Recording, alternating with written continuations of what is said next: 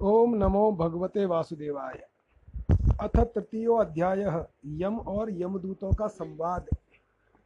राजोवाच, निशम्य देव स्वभटोपवर्णितं प्रत्याह किं तान् प्रति धर्मराजः एवं हताज्ञो विहतान्मुरारे ने नैदेशिकैर्यस्य वशे जनोऽयं यमस्य देवस्य न दण्डभङ्गः कुतश्चनर्षे श्रुतपूर्व आसीत्।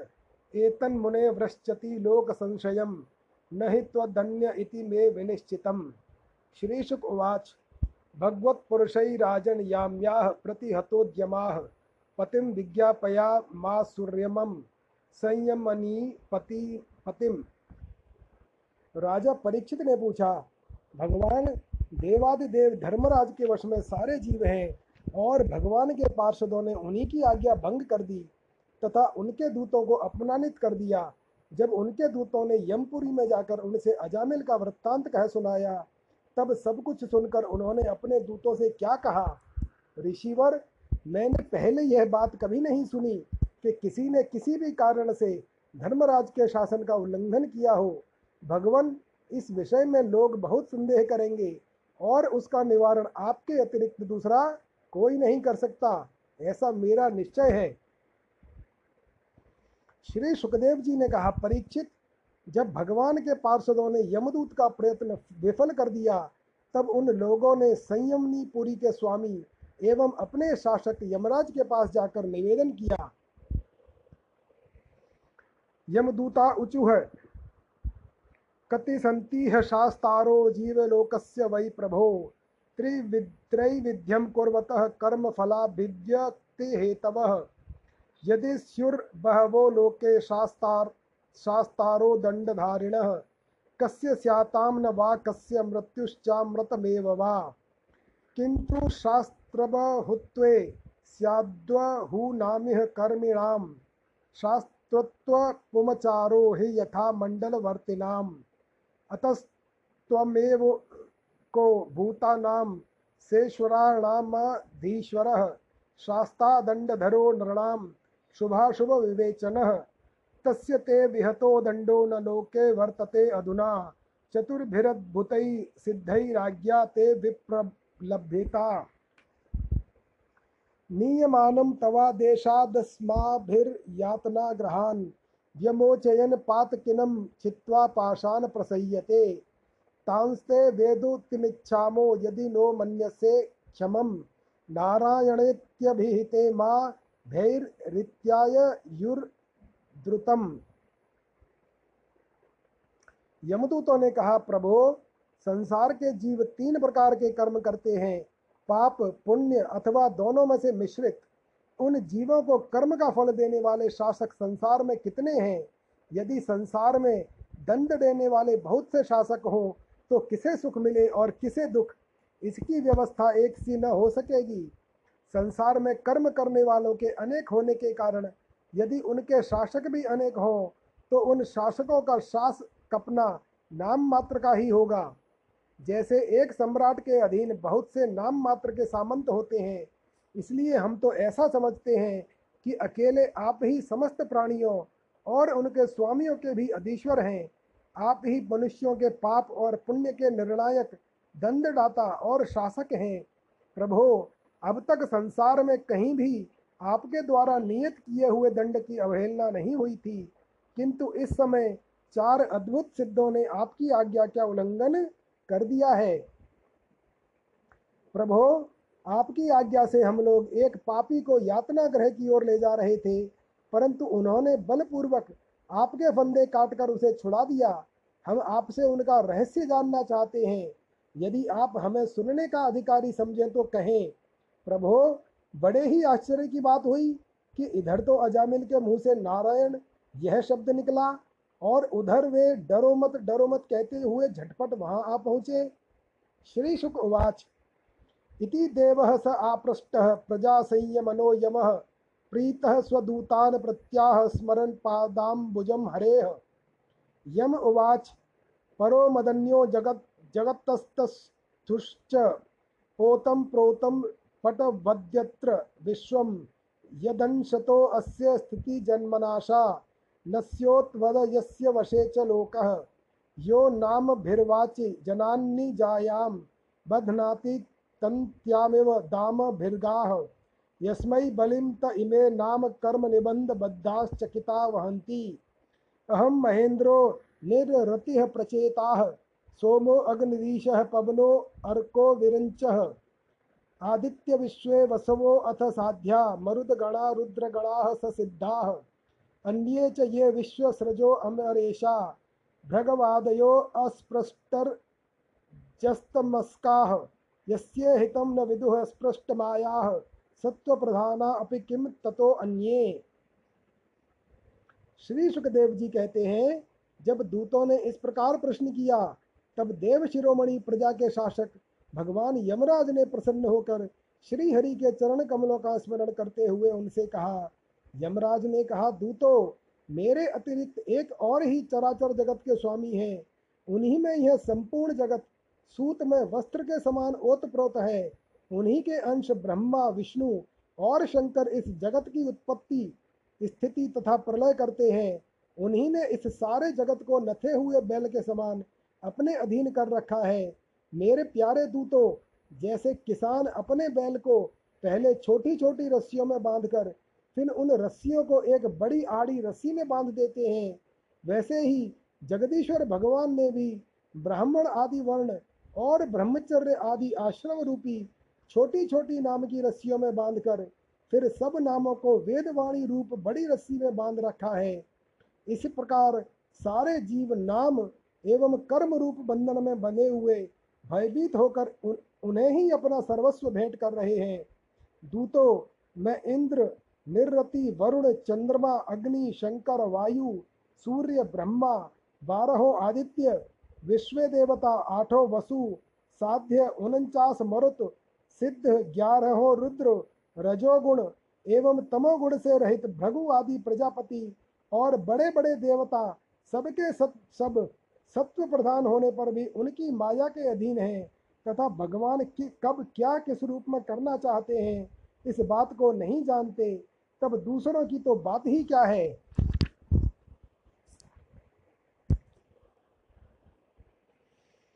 यं वै न गोभिर्मन सासुभिर्वा हृदा गिरा वासुभृत्तो विचक्षते आत्मा आत्मानमन्तर्हृदि सन्तमात्मनां चक्षुर्यथैवाकृतस्ततः परं तस्यात्मतन्त्रस्य हरेरधीशितुः परस्य मायाधिपतेर्महात्मनः।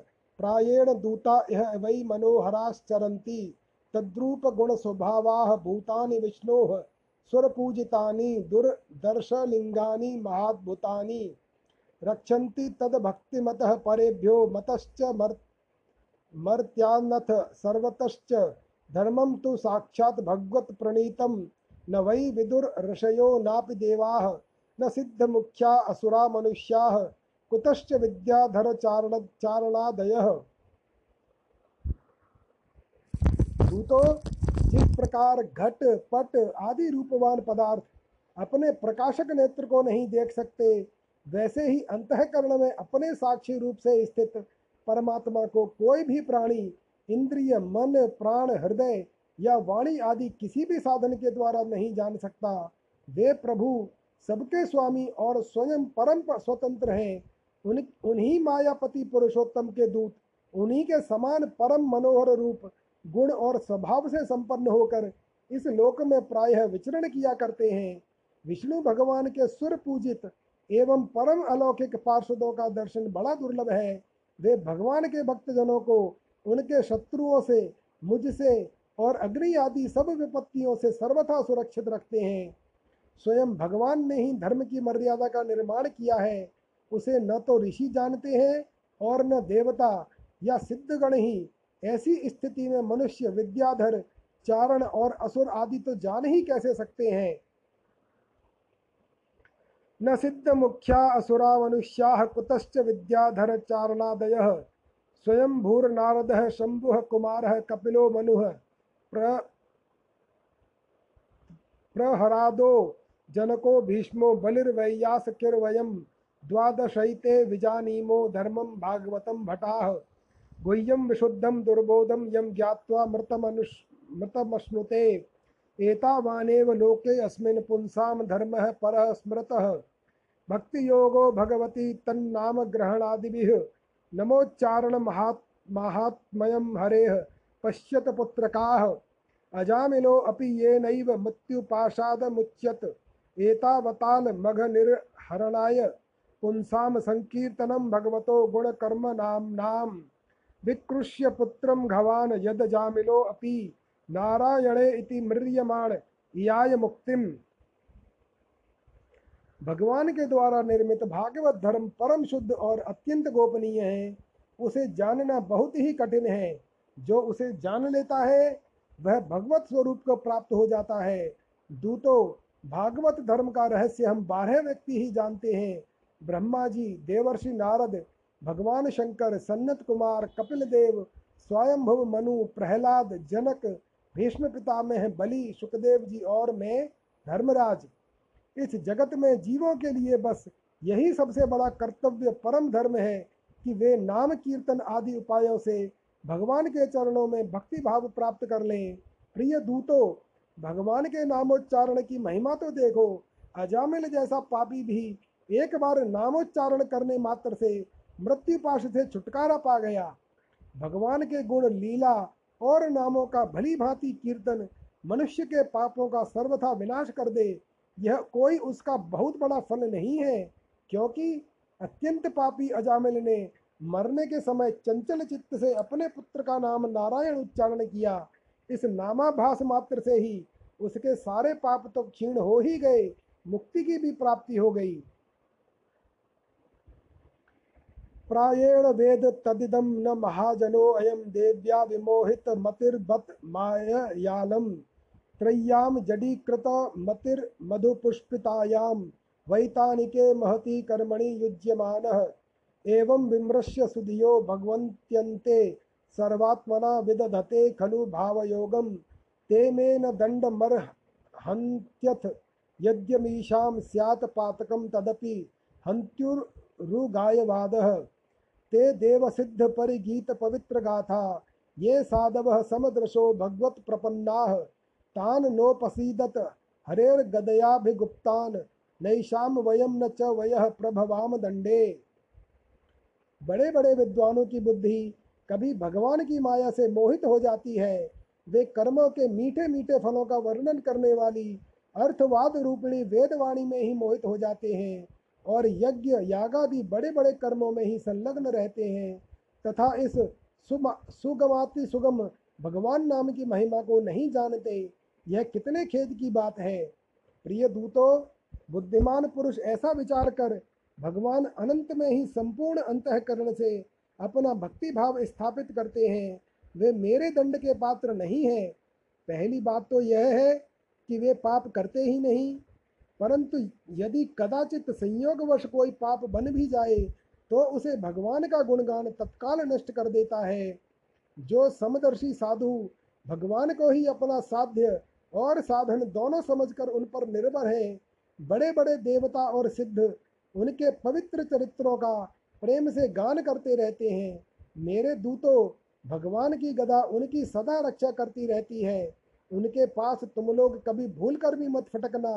उन्हें दंड देने की सामर्थ्य न हम में है और न साक्षात काल में ही है। ताना नया ध्वमसतो विमुखान मुकुंद पादार विंद मकरंद साद जस्रमम निष्किंचनैः परमहंस कुलै रसज्ञैर जुष्टाद ग्रहे निरय वर्तमनि बद्ध तृष्णान जिह्वान वक्ति भगवद गुण नाम ध्येयम चेतस्न स्मरति तच्चरणारविंदम कृष्णाय नो नम, यो नमति यच्छिर एकदापि। ताना नयध्वम सतो अकृत विष्णु कृत्यान तत्क्षम्यताम स भगवान पुरुषः पुराणो। नारायण स्वपुरुषैः यदस्तत्कृतं नः। बड़े बड़े परम हंस दिव्य रस के लोभ से संपूर्ण जगत और शरीर आदि से भी अपनी अहंता ममता हटाकर, अकिंचन होकर निरंतर भगवान मुकुंद के पादार विंद का मकरंद रस पान करते रहते हैं। जो दुष्ट उस दिव्य रस से विमुख हैं और नरक के दरवाजे घर गृहस्थी की तृष्णा का बोझा बांधकर उसे ढो रहे हैं, उन्हीं को मेरे पास बार बार लाया करो। जिनकी जीभ भगवान के गुणों और नामों का उच्चारण नहीं करती, जिनका चित्त उनके चरणार बिंदों का चिंतन नहीं करता और जिनका सिर एक बार भी भगवान श्री कृष्ण के चरणों में नहीं झुकता, उन भगवत सेवा विमुख पापियों को ही मेरे पास लाया करो। आज मेरे दूतों ने भगवान के पार्षदों का अपराध करके स्वयं भगवान का ही तिरस्कार किया है। यह मेरा ही अपराध है। पुराण पुरुष भगवान नारायण, हम लोगों का यह अपराध क्षमा करें। हम अज्ञानी होने पर भी है तो उनके निजन और उनकी आज्ञा पाने के लिए अंजलि बांधकर सदा उत्सुक रहते हैं। अतः परम महिमान्वित भगवान के लिए यही योग्य है कि वे क्षमा कर दें। मैं उन सर्वंतरयामी एक रस अनंत प्रभु को नमस्कार करता हूँ। स्वानामहो न विदुषाम रचितांजलीनाम शांतिर्गरीयसी नमः पुरुषाय भूमने। तस्मात् संकीर्तनम विष्णोर्जगन मंगलमंहसाम महतामपि कौरव्य विदध्ये कांतिकनिष्कृतिम शृण्वन्ताम गृणतां वीर्याण्युद्यामानि हरेर्मुहुः, यथा सुजातया भक्त्या शुद्धयेन्नात्मा व्रतादिभिः कृष्णा कृष्णाङ्घ्रिपद्मधुलिन् न पुनर्विसृष्टमाया गुणेषु रमते व्रजिना वहेषु अन्यस्तु कामहत आत्मरज प्रमाश प्रमारस्तुर्मीहेत कर्म यत एव रजः पुनः स्यात्। इत्थं स्वभर्तृगदितं भगवन्, भगवन्नं हि त्वं संस्मृत्य विसित्मत धियो यम किङ्करास्ते, नैवाच्युताश्रयजनं प्रति शङ्कमाना, द्रष्टुं न बिभ्यति ततः प्रभति स्म राजन् इतिहासमिमं गुह्यं भगवान् कुम्भसम्भवः। कथयामास मलय आसीनो हरिमर्चयन्।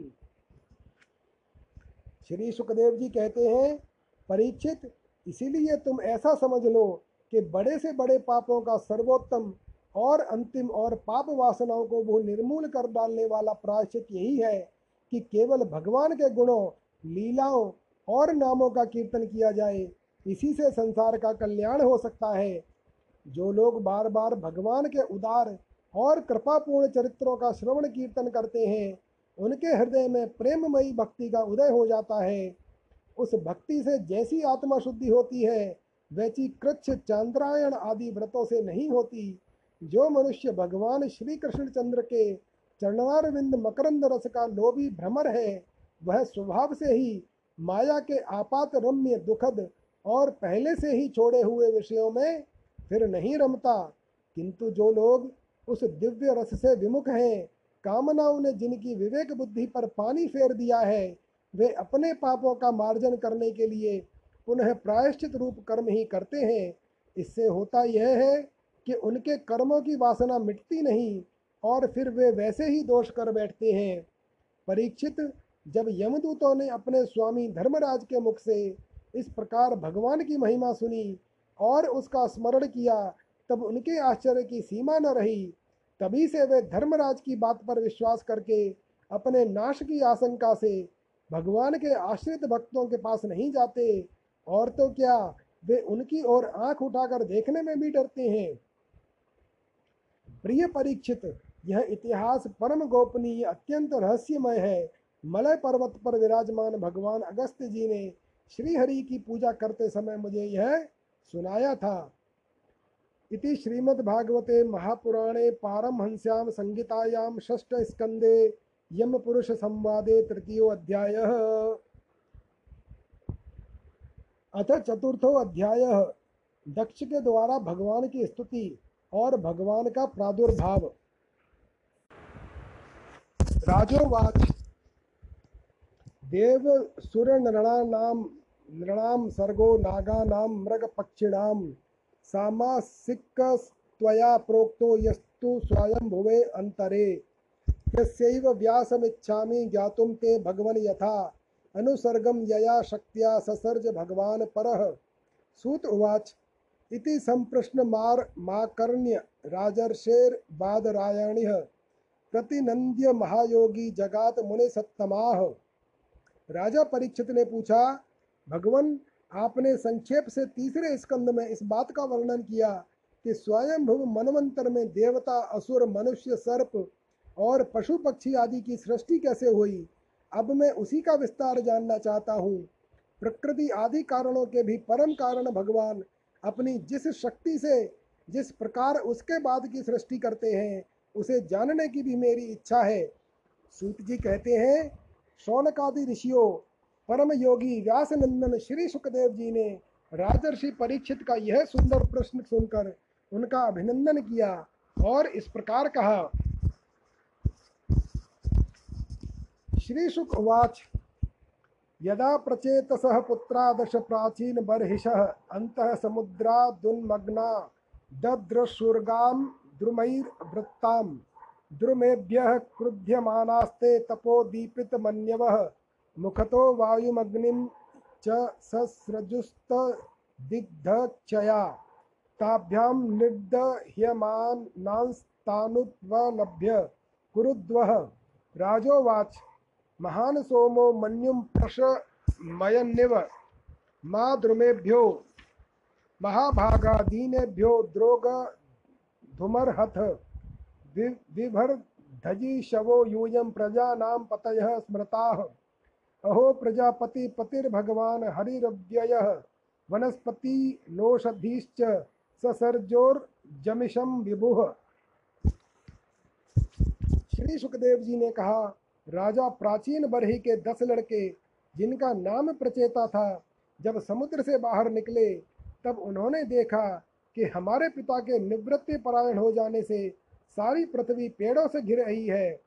तब उन्हें वृक्षों पर बड़ा क्रोध आया उनके तपोबल ने मानो क्रोध की आग में ही आहुति डाल दी। बस उन्होंने वृक्षों को जला डालने के लिए अपने मुख से वायु और अग्नि की सृष्टि की। परीक्षित, जब प्रचेताओं की छोड़ी हुई अग्नि और वायु उन वृक्षों को जलाने लगी, तब वृक्षों के राजा देराज चंद्रमा ने उनका क्रोध शांत करते हुए इस प्रकार कहा, महाभाग्यवान प्रचेताओं, यह वृक्ष बड़े दीन हैं। आप लोग इनसे द्रोह मत कीजिए। क्योंकि आप तो प्रजा की अभिवृद्धि करना चाहते हैं और सभी जानते हैं कि आप प्रजापति हैं। महात्मा प्रचेताओं, प्रजापतियों के अधिपति अविनाशी महान श्री हरि ने संपूर्ण वनस्पतियों और औषधियों को प्रजा के हितार्थ उनके खान पान के लिए बनाया है।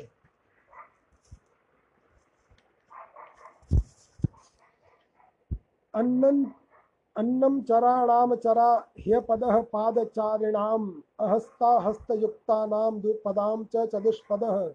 यूयं च पित्रान्वादिष्टा देवदेवेन चानगाः। प्रजासर्गाय हि कथं वृक्षाणिर्दग्धो महर मर्हथ। आतिष्ठत सतां मार्गं कोपं यच्छत दीपितं पित्रा पितामहेनापि जुष्टं वः प्रपेतामहैः। तोकानां पितरौ बंधु दृश बन्धुदृशः पक्ष्मस्त्रिया पतिः पतिः प्रजानां भिक्षूणां गृह्य ज्ञानां बुधः सुहृत्। अन्तर्देहेषु भूता नामात्मा आस्ते हरिरीश्वरः सर्वं तद्धिन्य मीक्षध्वमेव वस्तोषितो ह्यसो। यह समुत्पतितं देह आकाशान्मन्युमुल्बणम् आत्मजिज्ञासया स गुणा नति वर्तते अलं दग्धै दग्धैर्द्रुमैर्दीनैः खिलानां शिवमस्तु वः। वार्क्षी ह्येषा वरा कन्या पत्नीत्वे इत्यामन्त्रय वरारोहाम कन्या मापसरी सरसीम नृप। सोमो राजा यजौ दत्वा ते धर्मेणोपये मिरी संसार में पंखों से उड़ने वाले चार चर प्राणियों के भोजन, फल, पुष्प आदि अचर पदार्थ हैं। पैर से चलने वालों के लिए घास, तृण आदि बिना पैर पैर वाले पदार्थ भोजन हैं। हाथ वालों के वृक्ष, लता आदि बिना हाथ वाले और दो पैर वाले मनुष्य आदि के लिए धान, गेहूँ आदि अन्न भोजन हैं। चार पैर वाले बैल, ऊँट आदि खेती प्रभृति के द्वारा अन्न की उत्पत्ति में सहायक हैं। निष्पाप प्रचेताओं, आपके पिता और देवादिदेव भगवान ने आप लोगों को यह आदेश दिया है कि प्रजा की सृष्टि करो। ऐसी स्थिति में आप वृक्षों को जला डालें। यह कैसे उचित है? आप लोग अपना क्रोध शांत करें और अपने पिता, पितामह, प्रपितामह आदि के द्वारा सेवित सत्पुरुषों के मार्ग का अनुसरण करें। जैसे माँ बाप बालकों की पलके नेत्रों की, पति पत्नी की गृहस्थ भिक्षुओं की और ज्ञानी अज्ञानियों की रक्षा करते हैं और उनका हित चाहते हैं। वैसे ही प्रजा की रक्षा और हित का उत्तरदायी राजा होता है। प्रचेताओं, समस्त प्राणियों के हृदय में सर्वशक्तिमान भगवान आत्मा के रूप में विराजमान है। इसलिए आप लोग सभी को भगवान का निवास स्थान समझें। यदि आप ऐसा करेंगे तो भगवान को प्रसन्न कर लेंगे। जो पुरुष हृदय के उबलते हुए भयंकर क्रोध को आत्म विचार के द्वारा शरीर में ही शांत कर लेता है, बाहर नहीं निकलने देता, वह काल क्रम से तीनों गुणों पर विजय प्राप्त कर लेता है। प्रचेताओं, इन दीनहीन वृक्षों को और न जलाइए, जो कुछ बच रहे हैं उनकी रक्षा कीजिए, इससे आपका भी कल्याण होगा। इस श्रेष्ठ कन्या का पालन इन वृक्षों ने ही किया है, इसे आप लोग पत्नी के रूप में स्वीकार करिए। परीक्षित वनस्पतियों के राजा चंद्रमा ने प्रचेताओं को इस प्रकार समझा बुझाकर उन्हें प्रमो प्रमलोचा अप्सरा की सुंदरी कन्या दे दी और वे वहाँ से चले गए। प्रचेताओं ने धर्मानुसार उसका पाणी ग्रहण किया। तेभ्यस्तस्यां समभवद्यक्षः प्राचेतसः किल। यस्य प्रजा विसर्गेण लोका आपूरितास्त्रयः। यथा ससर्ज भूतानि दक्षो दुहित्रवत्सलः रेतसा मनसा चैव तन्ममावहितः शृणु। मनसैवासृजत् पूर्वं प्रजापतिरिमाः प्रजाः। देवासुरमनुष्यादीन्नभः स्थलजलौकसः। तं ब्रहितमालोक्य प्रसासर्गं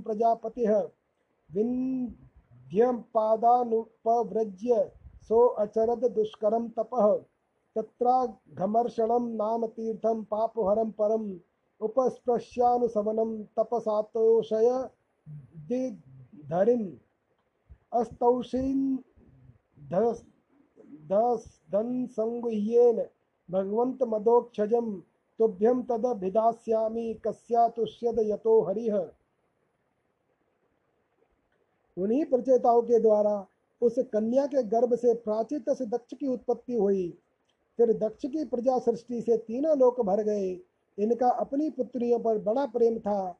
इन्होंने जिस प्रकार अपने संकल्प और वीर के से विविध प्राणियों की सृष्टि की, वह मैं सुनाता हूँ। तुम सावधान होकर सुनो।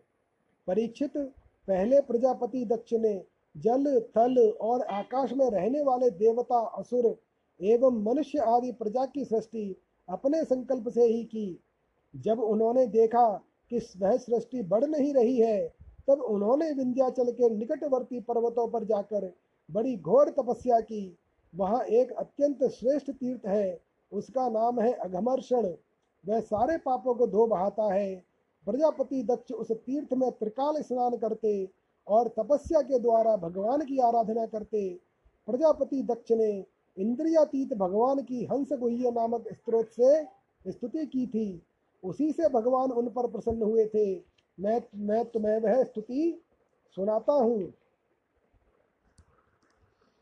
प्रजापतिरुवाच, नमः पराया वितथानुभूतये गुणत्रया भासनिमित्तबन्धवे अदृष्टधाम्ने गुणतत्त्वबुद्धिभिर्निवृत्तमानाय दधे स्वयं भुवे न यस्य संख्यं पुरुषो अवैति संख्युः सखा वसन संवसतः पुरे अस्मिन् गुणौ यथा गुणिनो व्यक्त दृष्टेस्तस्मै महेशाय नमस्करोमि।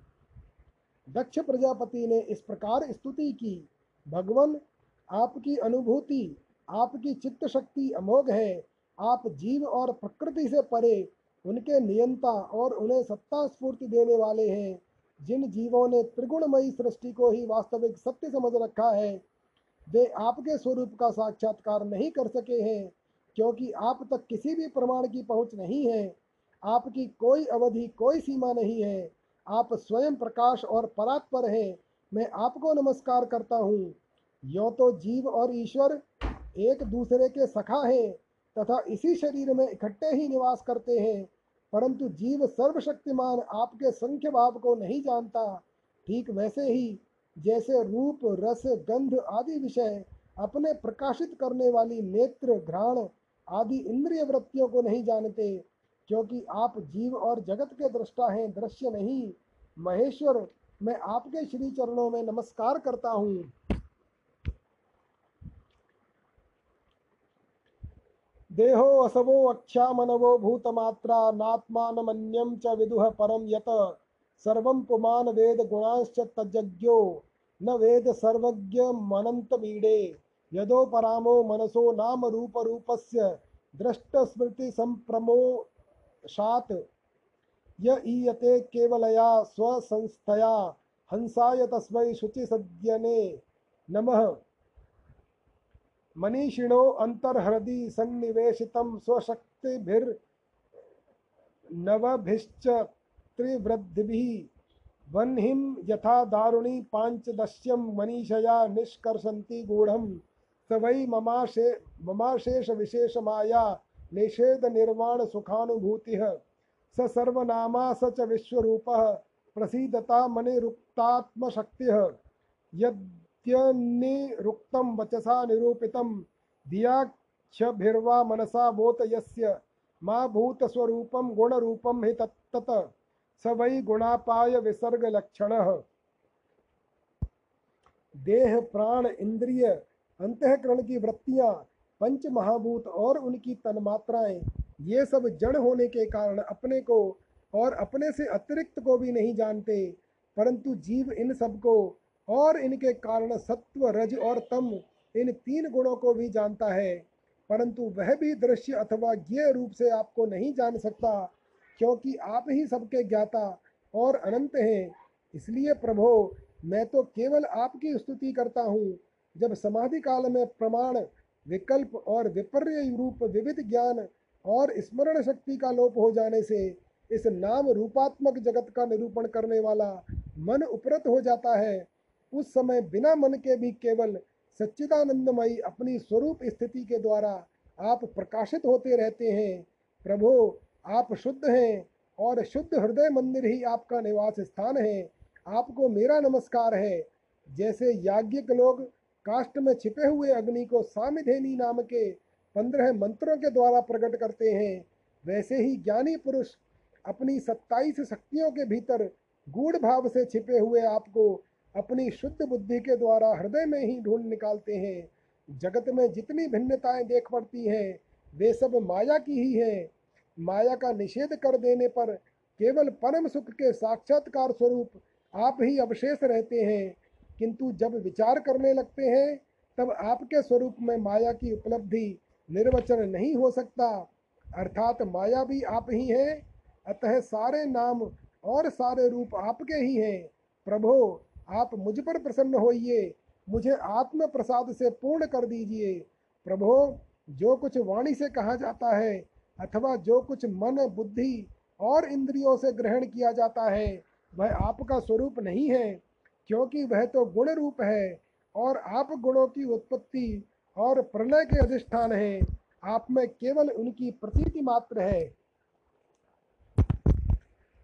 यस्मिन् यतो येन च यस्य यस्मै यद यो यथा कुरुते कार्यते च परावरेषां परं प्राक् प्रसिद्धं तद् ब्रह्म तद्धेतुरनन्यदेकम् यच्छक्तयो वदतां वादिनां वै विवादसंवादभुवो भवन्ति, कुर्वन्ति चैषां मुहुरात्ममोहं तस्मै नमो अनन्तगुणाय भूम्ने अस्तीति नास्तीति च वस्तुनिष्ठयोरेकस्थयो योर्भिन्नविरुद्धधर्मयोः, अवेक्षितं किंचन योग सांख्यो समम परम यनुकूलम बृहत्तत्।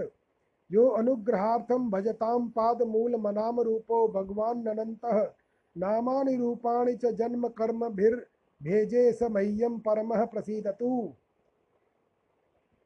भगवान, आप में ही यह सारा जगत स्थित है।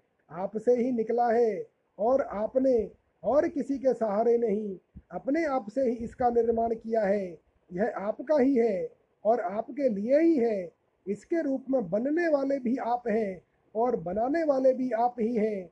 बनने, बनाने की विधि भी आप ही हैं। आप ही सबसे काम लेने वाले भी हैं।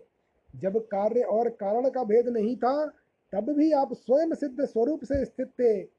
इसी से आप सबके कारण भी हैं। सच्ची बात तो यह है कि आप जीव जगत के भेद और स्वगत भेद से सर्वथा रहित एक अद्वितीय हैं। आप स्वयं ब्रह्म हैं। आप मुझ पर प्रसन्न हो। प्रभो, आपकी ही शक्तियाँ वादी प्रतिवादियों के विवाद और संवाद का विषय होती हैं। और उन्हें बार बार मुँह में डाल दिया करती हैं। आप अनंत, अप्राकृत कल्याण गुण गणों से युक्त एवं स्वयं अनंत हैं। मैं आपको नमस्कार करता हूँ। भगवान, उपासक लोग कहते हैं कि हमारे प्रभु हस्त पाद आदि से युक्त साकार विग्रह हैं और सांख्यवादी कहते हैं कि भगवान हस्त पाद आदि से विग्रह रहित निराकार हैं। यद्यपि इस प्रकार वे एक ही वस्तु के दो परस्पर विरोधी धर्मों का वर्णन करते हैं, परंतु फिर भी उसमें विरोध नहीं है, क्योंकि दोनों एक ही परम वस्तु में स्थित हैं। बिना आधार के हाथ पैर आदि का होना संभव नहीं है, और निषेध की भी कोई न कोई अवधि होनी ही चाहिए। आप वही आधार और निषेध की अवधि हैं, इसलिए आप साकार, निराकार, दोनों से ही अविरुद्ध सम पर ब्रह्म हैं। प्रभो, आप अनंत हैं। आपका न तो कोई प्राकृत नाम है और न कोई प्राकृत रूप। फिर भी जो आपके चरण कमलों का भजन करते हैं, उन पर अनुग्रह करने के लिए आप अनेक रूपों में प्रकट होकर अनेकों लीलाएँ करते हैं तथा उन उन रूपों एवं लीलाओं के अनुसार अनेकों नाम धारण कर लेते हैं। परमात्मन, आप मुझ पर कृपा प्रसाद कीजिए।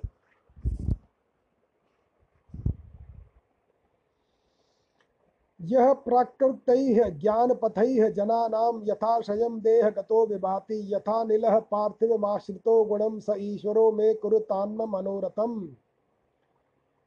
श्रीसुक उवाच।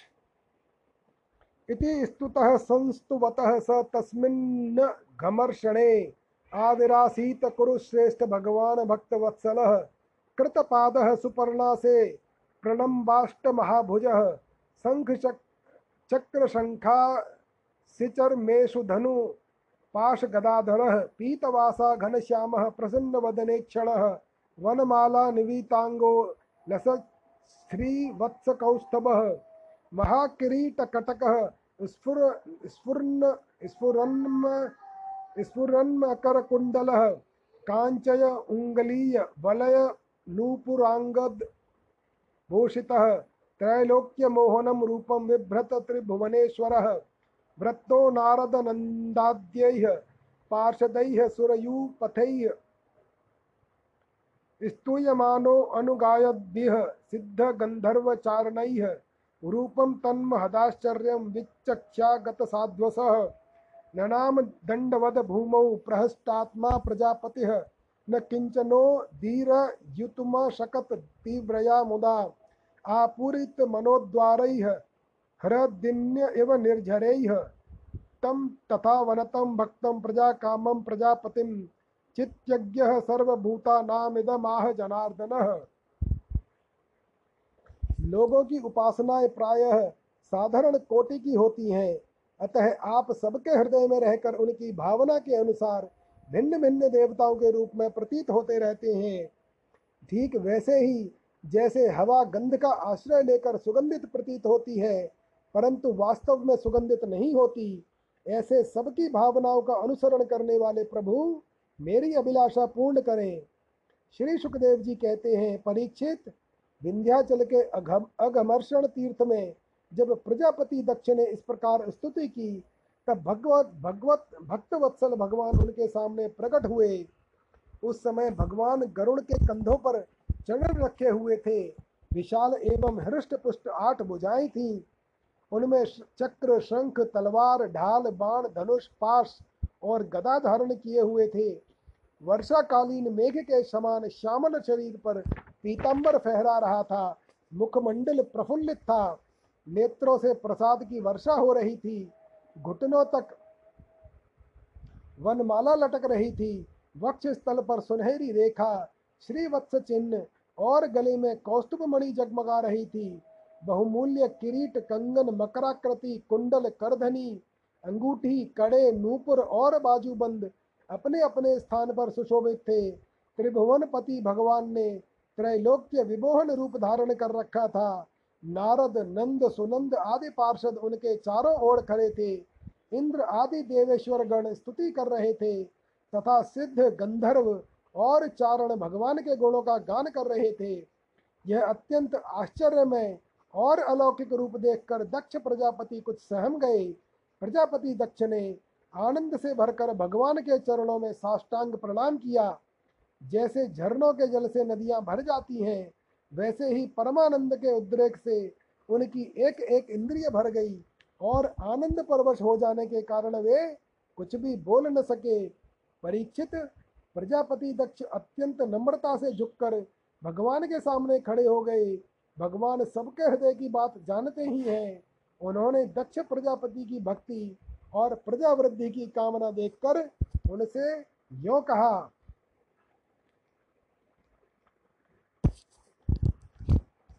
श्री भगवान उवाच।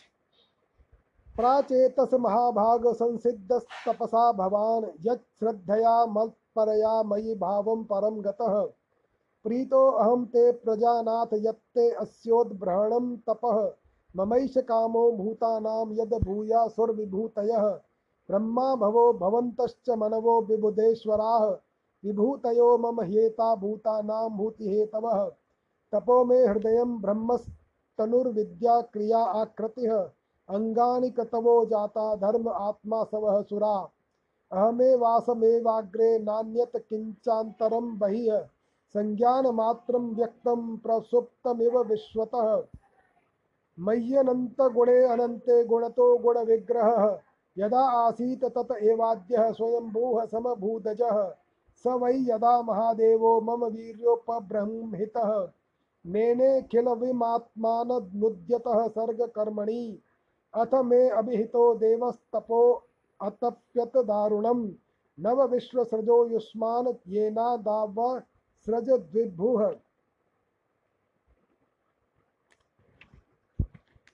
एषा पंचजनास्यांग दुहिता वै प्रजापतेः।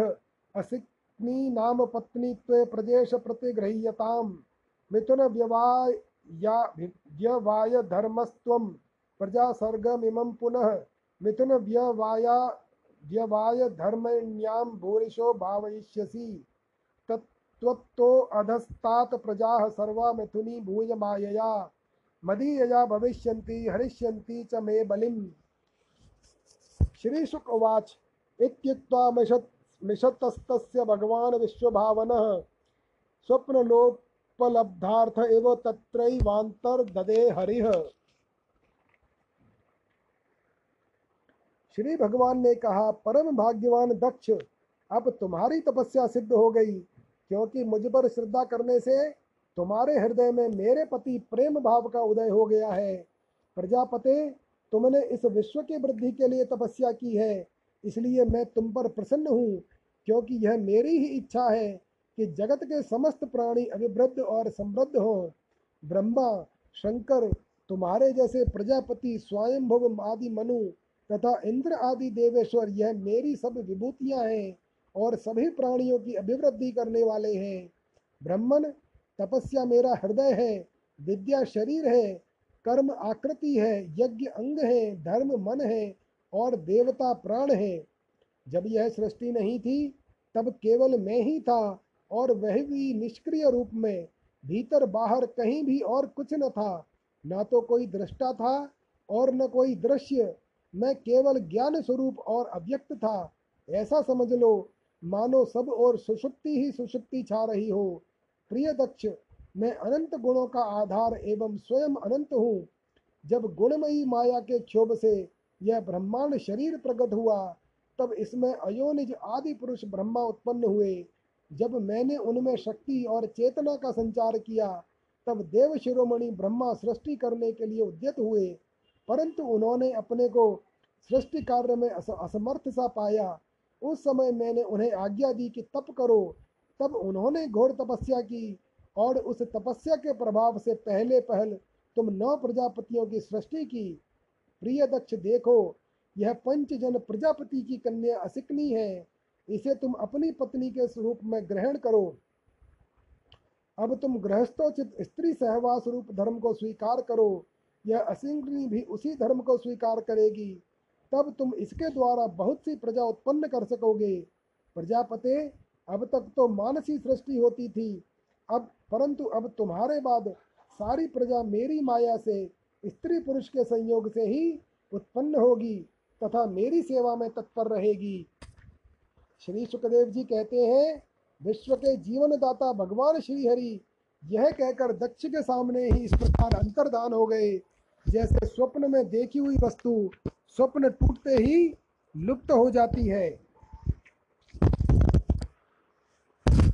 श्रीमद्भागवते महापुराणे पारमहंस्यां संहितायां षष्ठ स्कंधे चतुर्थो अध्याय। अथ पंचमो अध्याय।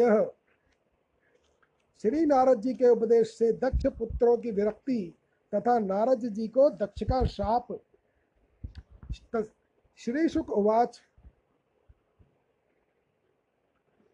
तस्यां च पाञ्चजन्यां वै विष्णुमायोपब्रह्महितः हर्यश्वसंज्ञानयुतं पुत्रा न जनयद विभुः। अप्रथग्ध अपृथग्धर्मशीलास्ते सर्वे दाक्षायणा नृप पित्रा प्रोक्ताः प्रजा सर्गे प्रतीचीं प्रययुर्दिशं तत्र नारायणसरस्तीर्थं सिन्धुसमुद्रयोः सङ्गमो यत्र सुमहन्मु निषिद्धनिषेवितं तदुपस्पर्शनादेव विनिर्धूतमलाशयाः धर्मे पारमहंस्ये च प्रोत्पन्नमतयो अप्युत। ते पिरे तप एवोग्रं पित्रादेशेन यन्त्रिताः। प्रजाविवृद्धये यत्तान् देवर्ष देवर्षिस्तान् दद्रशः। उवाच चात हर्ष, हर्यश्वाः कथं त्रयक्षयथ वै प्रजा अदृष्टवान्तं भुवो। यूयं बालिशा बतपालकाः, तथैकपुरुषं राष्ट्रं बिलं चादृष्टनिर्गमं, बहुरूपां स्त्रियं चापे पुमांसं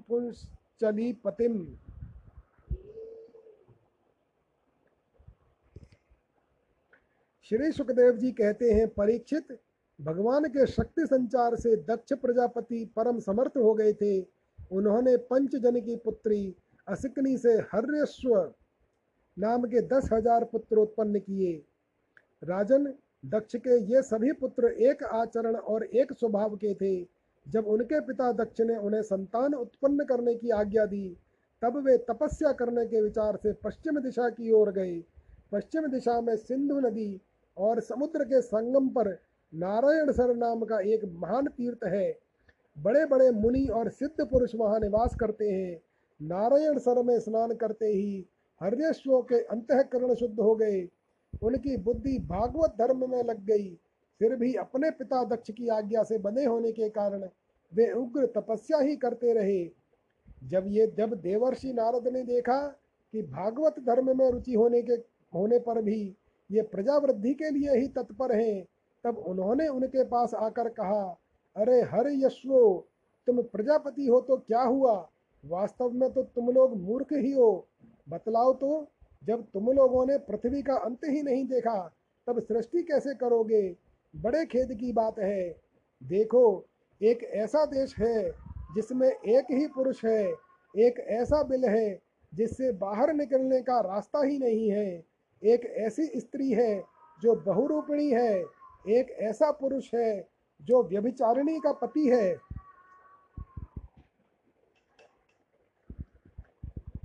नदी भूय, नदी मुभयतो वाहम पंच पंचाद्भुतम ग्रहम क्वचिद्धंसम चित्र कथम क्षोरपव्यम स्वयं भ्रमिम कथम स्वपितुरादेशम विद्वांसो विपश्चितः अनुरूपम विज्ञाय अहो सर्गम करिष्यथ श्री शुक उवाच तन्निशम्यात हर्यश्वा औत्पत्तिकमनीशया वाचः कूटं तु देवर्षेः स्वयं विममृषुर्धिया भूः क्षेत्रं जीवसंज्ञं यदनादि निजबन्धनम्।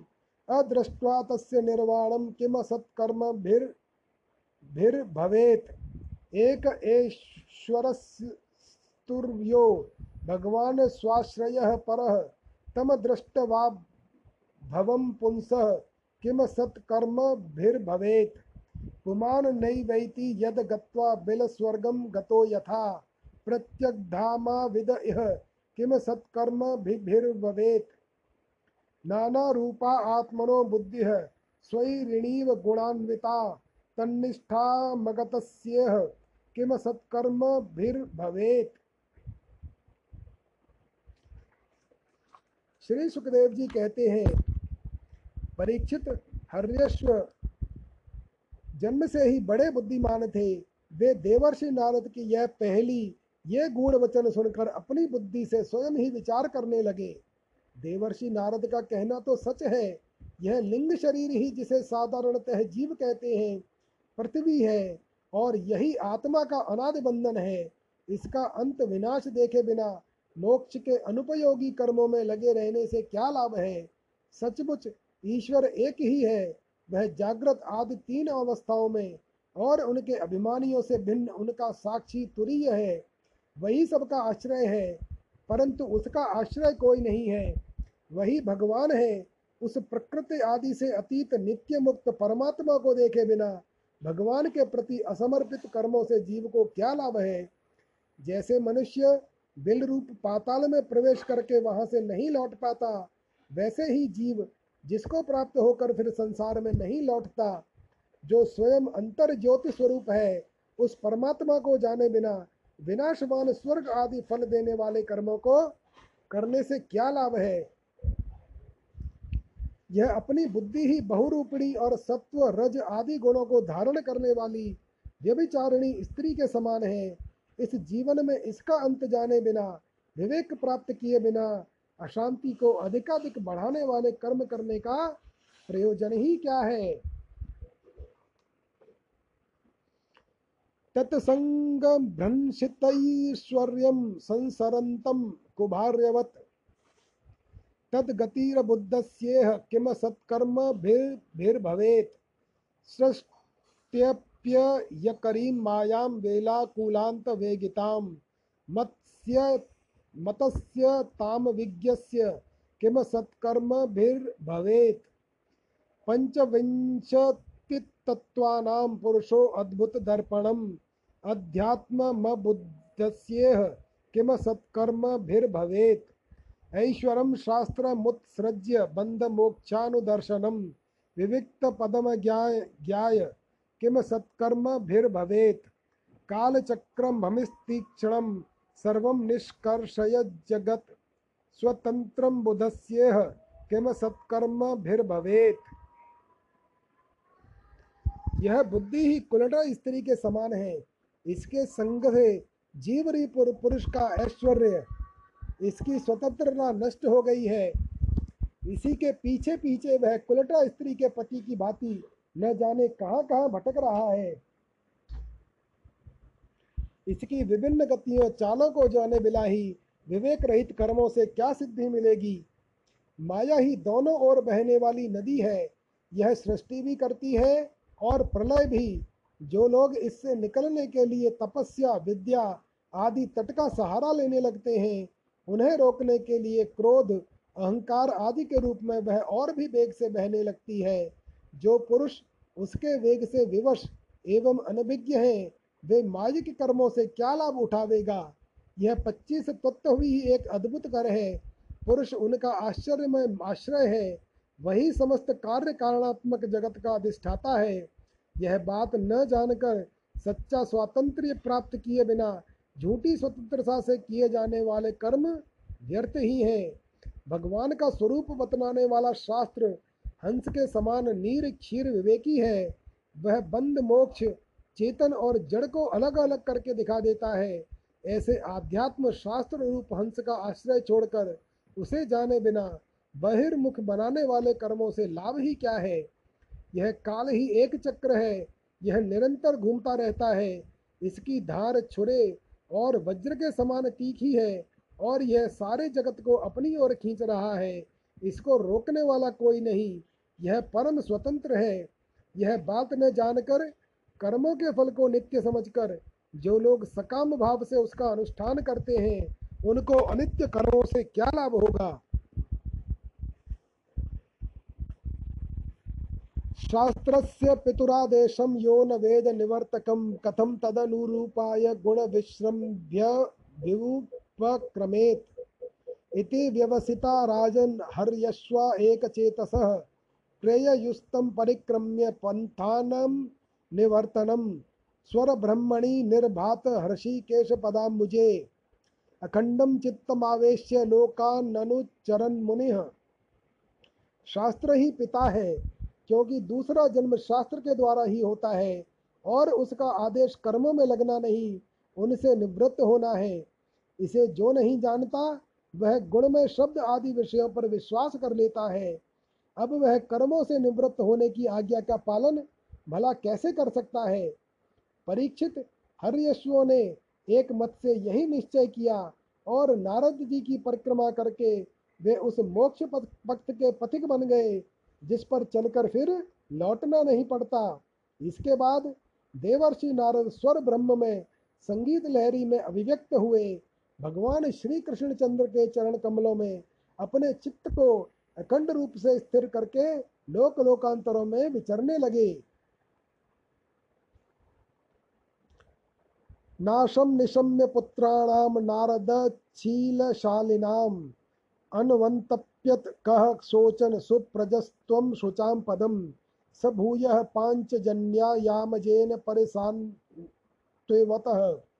पुत्रा नज नयद दक्षः शबलाश्वान सहस्रश ते अपि पित्रा समादिष्टाः प्रजा सर्गे धृतव्रताः नारायणसरो जगमुर्यत्र सिद्धाः स्वपूर्वजाः। तदुपस्पर्शनादेव विनी मलाशयाः। जपन्तो ब्रह्म परमं ते पुस्ते अत्र महत् तपः। अबभक्षाः अभक्षाः कतिचिन्मासान्, कतिचिद्वायुभोजनाः। आराधयन् मन्त्रमिमम्भ्यस्यन्त इडस्पतिम्। ॐ नमो नारायणाय पुरुषाय महात्मने विशुद्धसत्त्वधिष्णाय महाहंसाय धीमहि। परीक्षित, जब दक्ष प्रजापति को मालूम हुआ कि मेरे शीलवान पुत्र नारद के उपदेश से कर्तव्यच्युत हो गए हैं, तब वे शोक से व्याकुल हो गए। उन्हें बड़ा पश्चाताप हुआ। सचमुच अच्छी संतान का होना भी शोक का ही कारण है। ब्रह्मा जी ने दक्ष प्रजापति को बड़ी सांत्वना दी। तब उन्होंने पंच जन नंदिनी असकनी के गर्भ से एक हज़ार पुत्र और उत्पन्न किए। उनका लाभ था शबलाश्व। वे भी अपने पिता दक्ष प्रजापति की आज्ञा पाकर प्रजा सृष्टि के उद्देश्य से तप करने के लिए उसी नारायण सरोवर पर गए, जहाँ जाकर उन्हें बड़े भाइयों ने उनकी सिद्धि प्राप्त कर ली थी। सब लाशों ने वहाँ जाकर उस सरोवर में स्नान किया। स्नान मात्र से ही उनके अंतकरण के सारे मल धुल गए। अब वे पर ब्रह्म स्वरूप प्रणव का जप करते हुए महान तपस्या में लग गए। कुछ महीनों तक केवल जल और कुछ महीनों तक केवल हवा पीकर ही उन्होंने हम नमस्कार पूर्वक ओंकार स्वरूप भगवान नारायण का ध्यान करते हैं, जो विशुद्ध चित्त में निवास करते हैं, सबके अंतर्यामी हैं तथा सर्व व्यापक एवं परम हंस स्वरूप है। इस मंत्र का अभ्यास करते हुए मंत्राधिपति भगवान की आराधना की।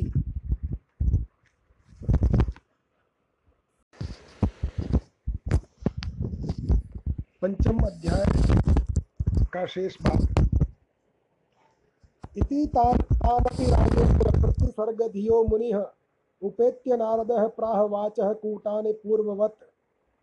दाक्षायणाः संशृणुतु गदतो निगमं मम अन्विच्छ अन्विच्छतानुपदवीं भ्रातॄणां तृणानां तृणां भ्रातृवत्सलाः भातृणां प्रायणं भ्राता जो अनुतिष्ठति धर्मवित्, स पुण्यबन्धुः पुरुषो मरुदभिः सह मोदते।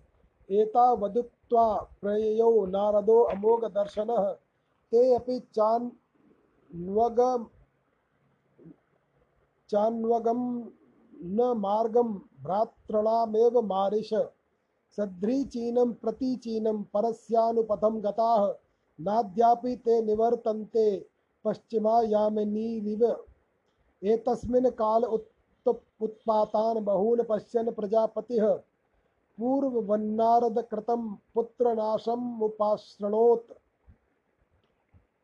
चुक्रोधनारदायासौ पुत्रशोकविमूर्छितः देवर्षिमुपलभ्याः रोषाद्विस्फुरताधरः। परीक्षित इस प्रकार दक्ष के पुत्र सबलाश्व प्रजा सृष्टि के लिए तपस्या में संलग्न थे। उनके पास भी देवर्षि नारद आए और उन्होंने पहले के ही समान कूट वचन कहे। उन्होंने कहा, दक्ष प्रजापति के पुत्रों, मैं तुम लोगों को जो उपदेश देता हूँ, उसे सुनो। तुम लोग तो अपने बड़े भाइयों से बड़ा प्रेम करते हो, इसलिए उनके मार्ग का अनुसंधान करो। जो धर्मज्ञ भाई अपने बड़े भाइयों के श्रेष्ठ मार्ग का अनुसरण करता है, वही सच्चा भाई है। वह पुण्यवान पुरुष परलोक में मरुद गणों के साथ आनंद भोगता है। परीक्षित सबलाश्रों को इस प्रकार उपदेश देकर देवर्षि नारद वहाँ से चले गए और उन लोगों ने भी अपने भाइयों के मार्ग का ही अनुगमन किया, क्योंकि नारद जी का दर्शन कभी व्यर्थ नहीं जाता। वे उस पथ के पथिक बने, जो अंतर्मुखी वृत्ति से प्राप्त होने योग्य अत्यंत सुंदर और भगवत प्राप्त के अनुकूल है। वे बीती हुई रात्रियों के समान न तो उस मार्ग से अब तक लौटे हैं और न आगे लौटेंगे ही। दक्ष प्रजापति ने देखा कि आजकल बहुत से अशकुन हो रहे हैं। उनके चित्त में पुत्रों के अनिष्ट की आशंका हो आई। इतने में ही उन्हें मालूम हुआ कि पहले की ही भांति अब की बार भी नारद जी ने मेरे पुत्रों को चौपट कर दिया। उन्हें अपने पुत्रों की कर्तव्यच्युति से बड़ा शोक हुआ और वे नारद जी पर बड़े क्रोधित हुए। उनके मिलने पर क्रोध के मारे दक्ष प्रजापति के होठ फड़कने लगे और वे आवेश में भरकर नारद जी से बोले, दक्ष उवाच, अहो असाधो साधु साधूनां साधुलिंगेन न त्वया असाध्वकार्यर्भकाणां भिक्षोर्मार्गः प्रदर्शितः। ऋणैस्त्रिभिर्मुक्ता नाम मीमांसितकर्मणां विघातः श्रेयसः, पापलोकयोरुभयोः कृतः। एवं त्वं निरनुक्रोशो बालानां पार्षद मध्ये चरसि यशोहा निरपत्रपः। ननु भागवता नित्यं भूतानुग्रह व्रते त्वां सौहृदग्नं वै वैरं वैरङ्करं वैरिणां नैत्थं पुंसां विरागः स्यात् त्वया केवलिना मृषा। मन्यसे यद्युपशमं स्नेहपाशनिक्रन्तनम्। दक्ष प्रजापति ने कहा, ओ दुष्ट, तुमने झूठ मूठ साधुओं का बाना पहन रखा है। हमारे भोले भाले बालकों को भिक्षुकों का मार्ग दिखाकर तुमने हमारा बड़ा अपकार किया है। अभी उन्होंने ब्रह्मचर्य से ऋषि ऋण यज्ञ से देव ऋण और पुत्र उत्पत्ति से पितृ ऋण नहीं उतारा था। अभी उन्हें कर्म फल की नश्वरता के संबंध में भी कुछ विचार नहीं था। किंतु पापात्मन, तुमने उनके दोनों लोकों का सुख चौपट कर दिया। सचमुच, तुम्हारे हृदय में दया का नाम भी नहीं है। तुम इस प्रकार बच्चों की बुद्धि बिगाड़ते फिरते हो। तुमने भगवान के पार्षदों में रहकर उनकी कीर्ति में कलंक ही लगाया। सचमुच तुम बड़े निर्लज हो। मैं जानता हूँ कि भगवान के पार्षद सदा सर्वदा दुखी प्राणियों पर दया करने के लिए व्यग्र रहते हैं, परंतु तुम प्रेम भाव का विनाश करने वाले हो। तुम उन लोगों से भी वैर करते हो जो किसी से वैर नहीं करते। यदि तुम ऐसा समझते हो कि वैराग्य से ही स्नेह पाश विषयाशक्ति का बंधन कट सकता है तो तुम्हारा यह विचार ठीक नहीं है, क्योंकि तुम्हारे जैसे झूठ मूठ वैराग्य का स्वांग भरने वाले से किसी को वैराग्य नहीं हो सकता। नानुभूय न जानाति पुमान विषय तीक्ष्णताम निर्विद्येत स्वयं तस्मान्न तथा भिन्न धीह परैह यन्नस्त्वं कर्म संधानाम साधूनाम ग्रह मेधिनाम कृतवानसि दुर्मशम विप्रियम तव मर्षितम। तंतु क्रंतन, यन्नस्त्वं भद्रम मचरः पुनः, तस्मान् लोकेषु ते मूढ न भवेत् भ्रमतः पदम्। श्रीशुकवाच प्रतिजग्राह तद्वाढम्। नारदः साधुसम्मतः, एतावान् साधुवादो हि तितिक्षेतेश्वरः स्वयं नारद मनुष्य विषयों का अनुभव किए बिना उनकी कटुता नहीं जान सकता। इसलिए उनकी दुख रूपता का अनुभव होने पर स्वयं जैसा वैराग्य होता है, वैसा दूसरों के बहकाने से नहीं होता। हम लोग सदगृहस्थ हैं, अपनी धर्म मर्यादा का पालन करते हैं। एक बार पहले भी तुमने हमारा असह्य अपकार किया था, तब हमने उसे सह लिया। तुम तो हमारी वंश परंपरा का उच्छेद करने पर ही उतारू हो रहे हो। तुमने फिर हमारे साथ वही दुष्टता का व्यवहार किया, इसलिए मूढ़, जाओ लोक लोकांतरों में भटकते रहो, कहीं भी तुम्हारे लिए ठहरने को ठौर नहीं होगी। सुख, श्री सुखदेव जी कहते हैं, परीक्षित, संत शिरोमणि देवर्षि नारद ने बहुत अच्छा कहकर दक्ष का शाप स्वीकार कर लिया। संसार में बस साधुता इसी का नाम है कि बदला लेने की शक्ति रहने पर भी दूसरे का किया हुआ अपकार सह लिया जाए। इति श्रीमद्भागवते महापुराणे पारमहंस्यां संहितायां षष्ठस्कन्धे नारदशापो नाम पञ्चमोऽध्यायः। अठशस्तो अध्याय दक्ष प्रजापति की साठ कन्याओं के वंश का विवरण। श्री शुक उवाच। ततः प्राचेतसो असिक्न्या मनुनीतः स्वयं भुवा संस्तिम संजनयामास दो हित्रत्रः पितृवत्सलाः, दशधर्माय कायेन्दोर्द्विषट् त्रिणव दत्तवान्। भूताङ्गिरः कृशाश्वेभ्यो, द्वे द्वे ताक्ष्यार्य चापराः। नाम ध्येयान्यमूषां त्वं सापत्न्यां सापत् प्रसत्यानां च मे शृणु। यासां प्रसूति प्रसवैर्लोका आपूरितायस्त्रयः। भानुर्लम्बा ककुब्जामिर्विश्वा साध्या मरुत्वती। वसुर्मुहूर्ता संकल्पा धर्मपत्न्यय सुतान शृणु। भानोस्तु देवऋषभ इंद्रसेनस्ततो नृप विद्योत आसील लंबा यास्ततश्च स्तनयिन्नवः। कप्कुबः सङ्कटस्तस्य कीकटस्तनयो यतः भुवो दुर्गाणि जामेयः स्वर्गो नन्दिस्ततो अभवत्। विश्वे देवास्तु विश्वाया अप्रजांस्तान् प्रचक्षते साध्यो गणस्तु साध्याया। अर्थसिद्धिस्तु तत्सुतः। मरुत्वांश्च जयन्तश्च मरुत्वन्त्यां बभूवतुः। जयन्तो वासुदेवांश उपेन्द्र इति यं विदुः। मुहूर्तिका देवगणा मुहूर्तायाश्च जज्ञिरे ये वै फलं प्रयच्छन्ति भूतानां स्वस्वकालजम्। सङ्कल्पायाश्च सङ्कल्पः कामः सङ्कल्पजः स्मृतः। वसवो अष्टौ वसौ पुत्रास्तेषां नामानि मे शृणु। द्रोणः प्राणो ध्रुवो अर्को अग्निर्दोषो वसुर्विभा वसुः द्रोणस्याभिमतेः पत्न्या हर्षशोकभयादयः। प्राणस्योर्जस्वती भार्या सह आयुः पुरोजवः। ध्रुवस्य भार्या धरणिरसूतविविधाः पुरः। श्री सुखदेव जी कहते हैं, परीक्षित, तदनंतर ब्रह्मा जी के बहुत अनुनय विनय करने पर दक्ष प्रजापति ने अपनी पत्नी असिकनी के गर्भ से साठ कन्याएँ उत्पन्न की। वे सभी अपने पिता दक्ष से बहुत प्रेम करती थी। दक्ष प्रजापति ने उनमें से दस कन्याएँ धर्म को, तेरह कश्यप को, सत्ताईस चंद्रमा को, दो भूत को, दो अंगिरा को, दो कृष्णाश्व को, और शेष चार शेष चार तार्क्ष्य नामधारी कश्यप को ही ब्याह दी। परीक्षित, तुम इन दक्ष कन्याओं और इनकी संतानों के नाम मुझसे सुनो। इन्हीं की वंश परंपरा तीनों लोकों में फैली हुई है। धर्म की दस पत्नियाँ थी।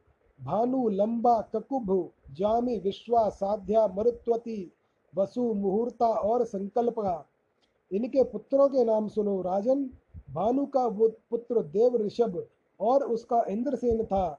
लंबा का पुत्र हुआ विद्योत और उसके मेघगण। ककुब का पुत्र हुआ संकट, उसका कीकट और कीकट के पुत्र हुए। पृथ्वी के संपूर्ण दुर्गों के अभिमानी देवता।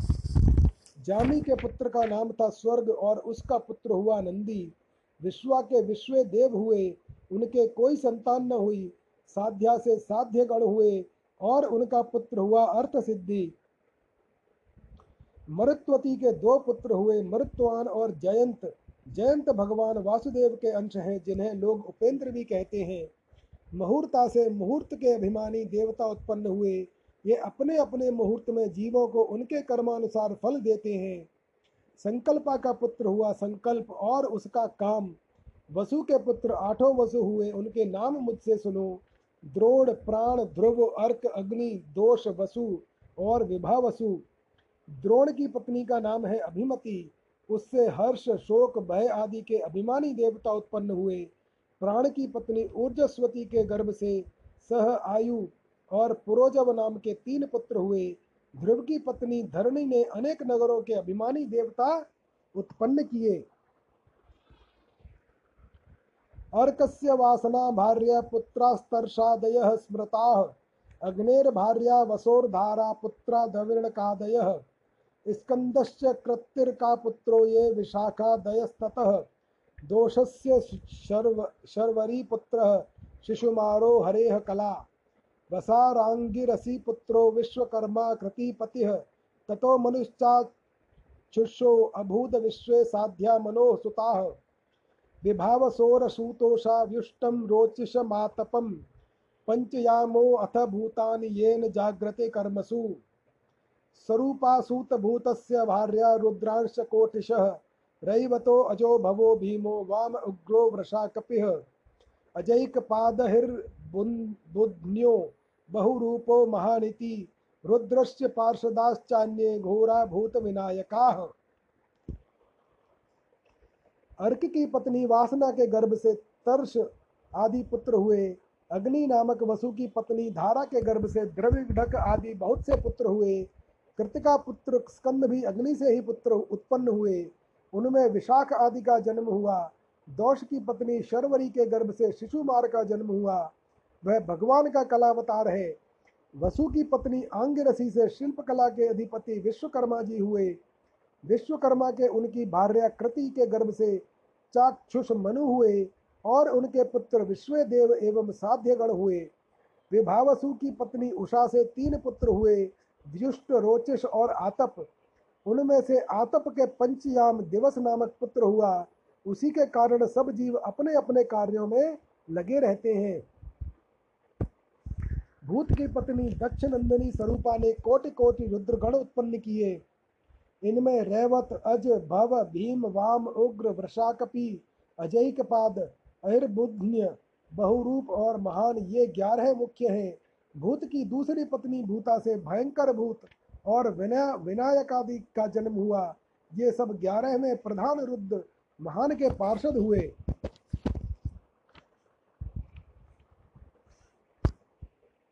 प्रजापते रंगिरस स्वधा पत्नी पितृनथ अथर्वांगिरसम वेदम पुत्रत्वे चाकरोत सती। कृशाश्रो अर्चिषि भार्यायां धूम्रकेशम जीजनत देशणायां वेदशिरो देवलं वयुनं मनुं तार्क्ष्यस्य विनिता कद्रुह पतंगी यामिनीति च पतंग्यसूतपतगान यामिनी शलभानथ। सुपर्णासूतगरुडं साक्षात् यज्ञेशवाहनं, सूर्यसूतमनूरुं च कर्द्रुर्नागाननेकषः कृत्तिकादीनि नक्षत्राणीन्दोः पत्न्यस्तु भारत दक्ष शापात सो अपत्न्यस्तासु यक्ष्म ग्रहार्दितः अंगिरा प्रजापति की प्रथम पत्नी स्वधा ने पितृगण को उत्पन्न किया और दूसरी पत्नी सती ने अथर्वांगिरस नाम के वेद को ही पितृ रूप में स्वीकार कर लिया। कृष्वाश्व की पत्नी अर्ची से धूम्रकेश का जन्म हुआ और धिषणा से चार पुत्र हुए वेदशिरा, देवल, वयुन और मनु। तार्क्ष्य नामधारी कश्यप की चार स्त्रियाँ थीं, विनीता, कद्रु, पतंगी और यामिनी। पतंगी से पक्षियों का और यामिनी से शलभों यानी पतिंगों का जन्म हुआ। विनीता के पुत्र गरुण हुए, ये ही भगवान विष्णु के वाहन हैं। विनिता के ही दूसरे पुत्र अरुण हैं, जो भगवान सूर्य के सारथी हैं। कद्र से अनेकों नाग उत्पन्न हुए। परीक्षित, कृतिका आदि सत्ताईस नक्षत्राभिमानी, मानिनी देवियाँ चंद्रमा की पत्नियाँ हैं। रोहिणी से विशेष प्रेम करने के कारण चंद्रमा को दक्ष ने श्राप दे दिया, जिससे उन्हें क्षय रोग हो गया था। उन्हें कोई संतान नहीं हुई।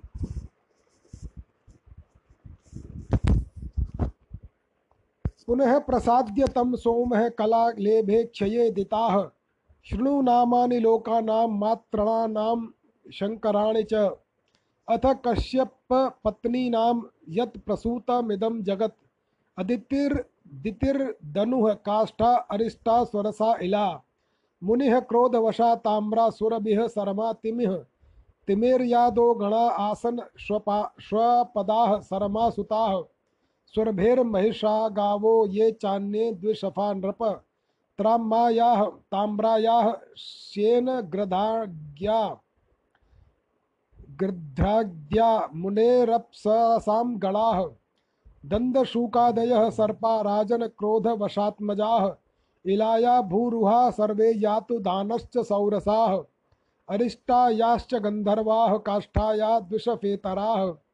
सुता धनोरेकशिस् कशेष्टिस्तेषां प्राधानिकान् शृणु द्विमूर्धा शम्बरो अरिष्टो हयग्रीवो विभावसुः, अयोमुखः शङ्कुशिराः, स्वरभानुः कपिलो अरुणः, पुलोमा वृषपर्वा च एकचक्रो अनुतापनः, धूम्रकेशो विरूपाक्षो विप्रचित्तिश्चय, दुर्जयः स्वरभानोः सुप्रभां कन्यामुवाह नमुचिः किल। वृषपर्ण परवणस्तु शर्मिष्ठां ययातिर्नाहुषो बली। वैश्वानरसुता याश्च चतस्तत्रश्चारुदर्शनाः उपदानवी हयशिरा पुलोमा कालका तथा। उपदानवीं हिरण्याक्षः क्रतुर्हयशिरां नृप। पुलोमां कालकां च द्वै वैश्वानरसुते तुकः उपयेमे अथ भगवान् कश्यपो ब्रह्मचोदितः। पौलोमाः कालकेयाश्च दानवा युद्धशालिनः तयोः षष्टिसहस्राणि यज्ञघ्रांस्ते पितुः पिता। जघान स्वर्गतो राजन्येक इंद्रियप्रियंकरः उन्होंने दक्ष को फिर प्रसन्न करके कृष्ण पक्ष की क्षीण कलाओं में शुक्ल पक्ष में पूर्ण होने का वर तो प्राप्त कर लिया। परंतु नक्षत्राभिमानी देवियों से उन्हें कोई संतान न हुई। अब तुम कश्यप पत्नियों के मंगलमय नाम सुनो। वे लोक माताएँ हैं। उन्हीं से यह सारी सृष्टि उत्पन्न हुई है। उनके नाम हैं अदिति, दिति दनु काष्ठा अरिष्ठा सुरसा, इला, मुनि, क्रोधवशा, ताम्रा, सुरभि, शर्मा और तिमी। इनमें तिमी के पुत्र हैं जलचर जंतु और शर्मा के बाघ आदि हिंसक जीव।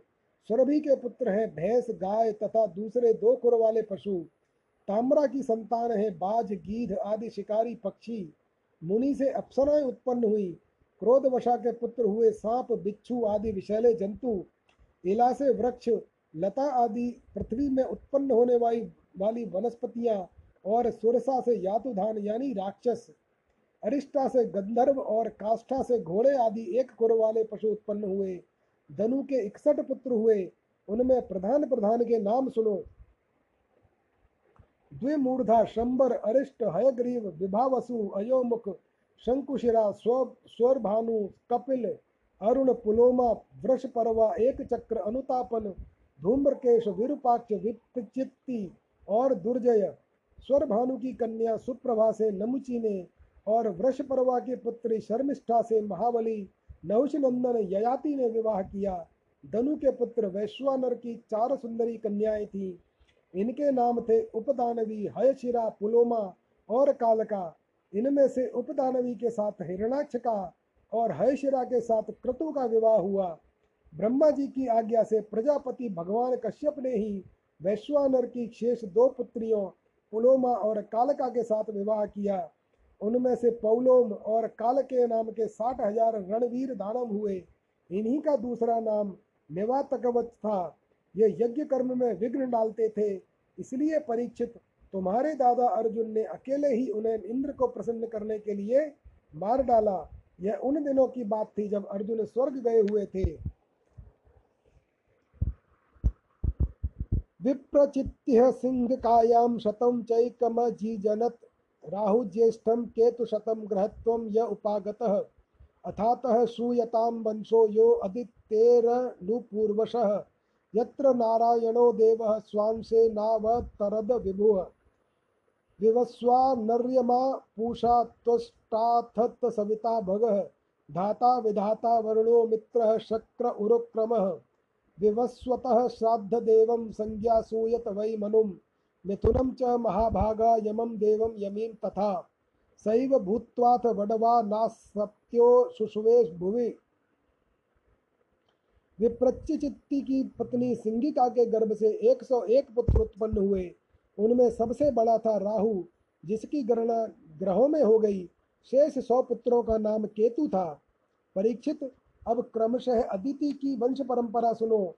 इस वंश में सर्वव्यापक देवादिदेव नारायण ने अपने अंश से वामन रूप में अवतार लिया था। अदिति के पुत्र थे विवस्वान, अर्यमा, पूषा, त्वष्टा, सविता, भग, धाता, विधाता, वरुण, मित्र, इंद्र और त्रिविक्रम, यानी वामन। यही बारह आदित्य कहलाए। विवस्वान की पत्नी महाभाग्यवती संज्ञा के गर्भ से श्राद्ध देव वैवस्वत, मनु एवं यम यमी का जोड़ा पैदा हुआ। संज्ञा ने ही घोड़ी का रूप धारण करके भगवान सूर्य के द्वारा भूलोक में दोनों अश्विनी कुमारों को जन्म दिया। छाया शनैश्चरम लेभे सावर्णिम च मनुम ततः कन्याम च तपतिम या वै बब्रे संवरणम पतिम। अर्यमणो मात्रका पत्नी तयोश्चर्षणयः सुताः, यत्र वै मानुषी जातिर्ब्रह्मणा चोपकल्पिता। पूषा नपत्य पिष्टादो भग्नदन्तो अभवत् पुरा। यौ असौ दक्षाय कुपितं जहास विव्रत द्विजः। तुर्दैत्यानुजा भार्या रचना नाम कन्यका सन्निवेशस्तयोर्जज्ञे विश्वरूपश्च वीर्यवान्। तं बव्रीरे सुरगणा स्वस्त्रियं दुषितामपि विमतेन परित्यक्ता गुरुणा आंगिरसेन यत। विवस्वान की दूसरी पत्नी थी छाया। उसके शनिश्चर और सावर्ण मनुराम के दो पुत्र तथा तपति नाम की एक कन्या उत्पन्न हुई। तपति ने संवरण को पति के रूप में धारण किया। अर्यमा की पत्नी मातृका थी। उसके गर्भ से चर्षणी नामक पुत्र हुए। वे कर्तव्य कर्तव्य के ज्ञान से युक्त थे। इसलिए ब्रह्मा जी ने उन्हीं के आधार पर मनुष्य जाति ब्रह्मांड आदि वर्णों की कल्पना की। पूषा के कोई संतान न हुई। प्राचीन काल में जब शिव जी दक्ष पर क्रोधित हुए थे तब पूषा दांत दिखाकर हंसने लगे थे। इसलिए वीरभद्र ने इनके दांत तोड़ दिए थे। तब से पूषा पिसा हुआ अन्न ही खाते हैं। दैत्यों की छोटी बहन कुमारी रचना, त्वष्टा की पत्नी थी। रचना के गर्भ से दो पुत्र हुए, सन्निवेश और पराक्रमी विश्वरूप। इस प्रकार विश्वरूप यद्यपि शत्रुओं के भांजे थे, फिर भी जब देवगुरु बृहस्पति जी ने इंद्र से अपमानित होकर देवताओं का परित्याग कर दिया तब देवताओं ने विश्व रूप को ही अपना पुरोहित बनाया था। इति श्रीमद्भागवते महापुराणे पारमहंस्याम संगीतायाम षष्ठ स्कंदे षष्ठो अध्यायः। अथ सप्तमो अध्याय। बृहस्पति जी के द्वारा देवताओं का त्याग और विश्व रूप का देव गुरु के रूप में वर्ण। राजोवाच कस्य हेतो परित्यक्ता आचार्येणात्मन सुराः एतदाचक्ष भगवत भगवन्शिष्याणामक्रमं गुरौ। श्रीशुक उवाच। इन्द्रस्त्रिभुवनैश्वर्यमदोल्लङ्घितसत्पथः। मरुद् भिर्वसुभिः रुद्रैरादित्यैररिभुभिर्नृप। विश्वे देवश्च साध्यैश्च नासत्याभ्यां परिश्रितः सिद्धचारणगन्धर्वै वैर्मुनिभिर्ब्रह्मवादिभिः विद्याधराप्सरोभिश्च किन्नरैः पतगोरगैः निषेव्यमाणो मघवान् स्तूयमानश्च भारत। उपगीयमानो ललितमास्थानाध्यासनाश्रितः पाण्डुरेणात्तत्पत्रेण चन्द्रमण्डलचारुणा। युक्तश्चान्यैः पारमेष्ठ्यैश्च पारमेष्ठ्यैश्चामरव्यजनादिभिः विराजमानः पौलं पौलोम्या सहार्धासनया भृशं स यदा परमाचार्यं देवानात्मनमश्चः, नाभ्यनन्दत सम्प्राप्तं प्रत्युत्थानासनादिभिः, वाचस्पतिं मुनिवरं सुरासुरनमस्कृतं नोच्चचालासनादिन्द्रः पश्यन्नपि सभागतं ततो निर्गत्य सहसा कविराङ्गिरसः प्रभु। आययौ स्वगृहं तूष्णीं विद्वान् श्रमद श्रीमदविक्रियाँ तर्येव प्रतिबुध्येन्द्रो गुरुहेलनमात्मनः। गर्ह, गर्ह्य, गर्हयामास सदसि स्वयमात्मानमात्मना। राजा परीक्षित ने पूछा, भगवान, देवाचार्य बृहस्पति जी ने अपने प्रिय शिष्य देवताओं को किस कारण त्याग दिया था? देवताओं ने अपने गुरुदेव का ऐसा कौन सा अपराध कर दिया था? आप कृपा करके मुझे बतलाइए। श्री सुखदेव जी ने कहा, राजन, इंद्र को त्रिलोकी का ऐश्वर्य पाकर घमंड हो गया था। इस घमंड के कारण वे धर्म मर्यादा का सदाचार का उल्लंघन करने लगे थे। एक दिन की बात है वे भरी सभा में अपनी पत्नी सची के साथ ऊँचे सिंहासन पर बैठे हुए थे। उनचास मरुदगण, आठ वसु, ग्यारह रुद्र, आदित्य, रिभुगण, विश्वदेव, साध्यगण और दोनों अश्विनी कुमार उनकी सेवा में उपस्थित थे। सिद्ध, चारण, गंधर्व, ब्रह्मवादी मुनिगण, विद्याधर, अप्सराएँ, किन्नर, पक्षी और नाग उनकी सेवा और स्तुति कर रहे थे। सब और ललित स्वर से देवराज इंद्र की कीर्ति का गान हो रहा था। ऊपर की ओर चंद्रमंडल के समान सुंदर श्वेत छत्र शोभायमान था। चमर, पंखे आदि महाराजोचित सामग्रियाँ यथास्थान सुसज्जित थीं। इस दिव्य समाज में देवराज बड़े ही सुशोभित हो रहे थे। इसी समय देवराज इंद्र और समस्त देवताओं के परम आचार्य बृहस्पति जी वहाँ आए। उन्हें सुर असुर सभी नमस्कार करते हैं। इंद्र ने देख लिया कि वे सभा में आए हैं, परंतु वे न तो खड़े हुए और न आसन आदि देकर गुरु का सत्कार ही किया। यहाँ तक कि वे अपने आसन से हिले डुले तक नहीं। त्रिकालदर्शी समर्थ बृहस्पति जी ने देखा कि यह ऐश्वर्य मद का दोष है। बस वे झटपट वहाँ से निकलकर चुपचाप अपने घर चले आए। परीक्षित उसी समय देवराज इंद्र को चेत हुआ। वे समझ गए कि मैंने अपने गुरुदेव की अवहेलना की है। वे भरी सभा में स्वयं ही अपनी निंदा करने लगे।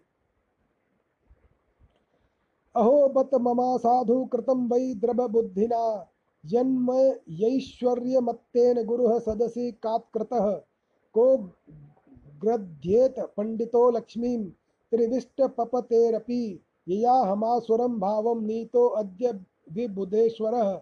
ये पारमेष्ठ्यं धिषणमधितिष्ठन न कञ्चन प्रत्युत्तिष्ठेदिति ब्रूयुर् ब्रूयुधर्मं ते न परम विदुः।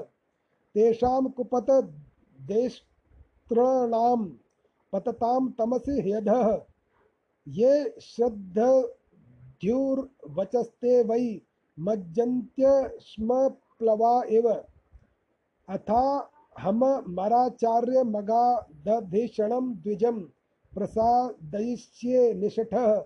शीर्ष्णा तच्चरणं स्पर्शन।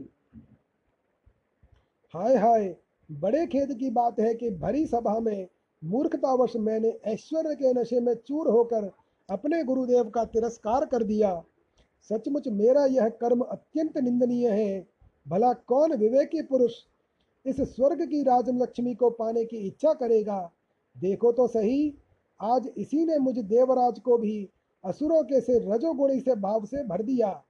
जो लोग यह कहते हैं कि सार्वभौम राज सिंहासन पर बैठा हुआ सम्राट किसी के आने पर राज सिंहासन से न उठे, वे धर्म का वास्तविक स्वरूप नहीं जानते, ऐसा उपदेश करने वाले कुमार्ग की ओर ले जाने वाले हैं। वे स्वयं घोर नरक में गिरते हैं। उनकी बात पर जो लोग विश्वास करते हैं, वे पत्थर की नाव की तरह डूब जाते हैं। मेरे गुरुदेव बृहस्पति जी, ज्ञान के अथाह समुद्र हैं। मैंने बड़ी शठता की। अब मैं उनके चरणों में अपना माथा टेक कर उन्हें मनाऊँगा। एवं चिंतयतस्तस्य में मघोनो भगवान ग्रहात बृहस्पतिर्गतो अदृष्टाम गति मध्यात्म मायया गुरोर्नार्धिगतः संज्ञां परीक्षण भगवान स्वराट ध्यायन् धिया सुरैर्युक्तः शर्म नालभतात्मनः तच्छ्रुत्वैवासुराः सर्व आश्रित्योशनसम्मतं देवान् प्रत्युद्यमं चक्रुर्दुर्मदा आततायिनः। तैर्विसृष्टे शुभिस्तीक्षणैर्निर्भिन्नाङ्गोरुबाहवः ब्रह्माणं शरणं जग्मुः सहेन्द्रा नतकन्धराः तांस्तथाभ्यर्भ्यर्दितान् वीक्ष्य भगवान्नात्मभूरजः कृपया परया देव उवाच परिसान्त्वयन् परीक्षित देवराज इंद्र इस प्रकार सोच ही रहे थे कि भगवान बृहस्पति जी अपने घर से निकलकर योग बल से अंतर्धान हो गए। देवराज इंद्र ने अपने गुरुदेव को बहुत ढूंढा ढूंढवाया, परंतु उनका कहीं पता न चला। तब वे गुरु के बिना अपने को सुरक्षित न समझकर देवताओं के साथ अपनी बुद्धि के अनुसार स्वर्ग की रक्षा का उपाय सोचने लगे। परंतु वे कुछ भी सोच न सके, क्योंकि उनका चित्त अशांत ही बना रहा। परीक्षित दैत्यों को भी देवगुरु बृहस्पति और देवराज इंद्र की अनुमन का पता चल गया। तब उन मदोन्मत और आतताई असुरों ने अपने गुरु शुक्राचार्य के आदेशानुसार देवताओं पर विजय पाने के लिए धावा बोल दिया। उन्होंने देवताओं पर इतने तीखे तीखे बाणों की वर्षा की कि उनके मस्तक जंघा, बाहु आदि अंग कट कट कर गिरने लगे। तब इंद्र के साथ सभी देवता सिर झुकाकर श्री ब्रह्मा जी की शरण में गए। स्वयंभू एवं समर्थ ब्रह्मा जी ने देखा कि देवताओं की तो सचमुच बड़ी दुर्दशा हो रही है। अतः उनका हृदय अत्यंत करुणा से भर गया। वे देवताओं को धीरज बनाते हुए कहने लगे,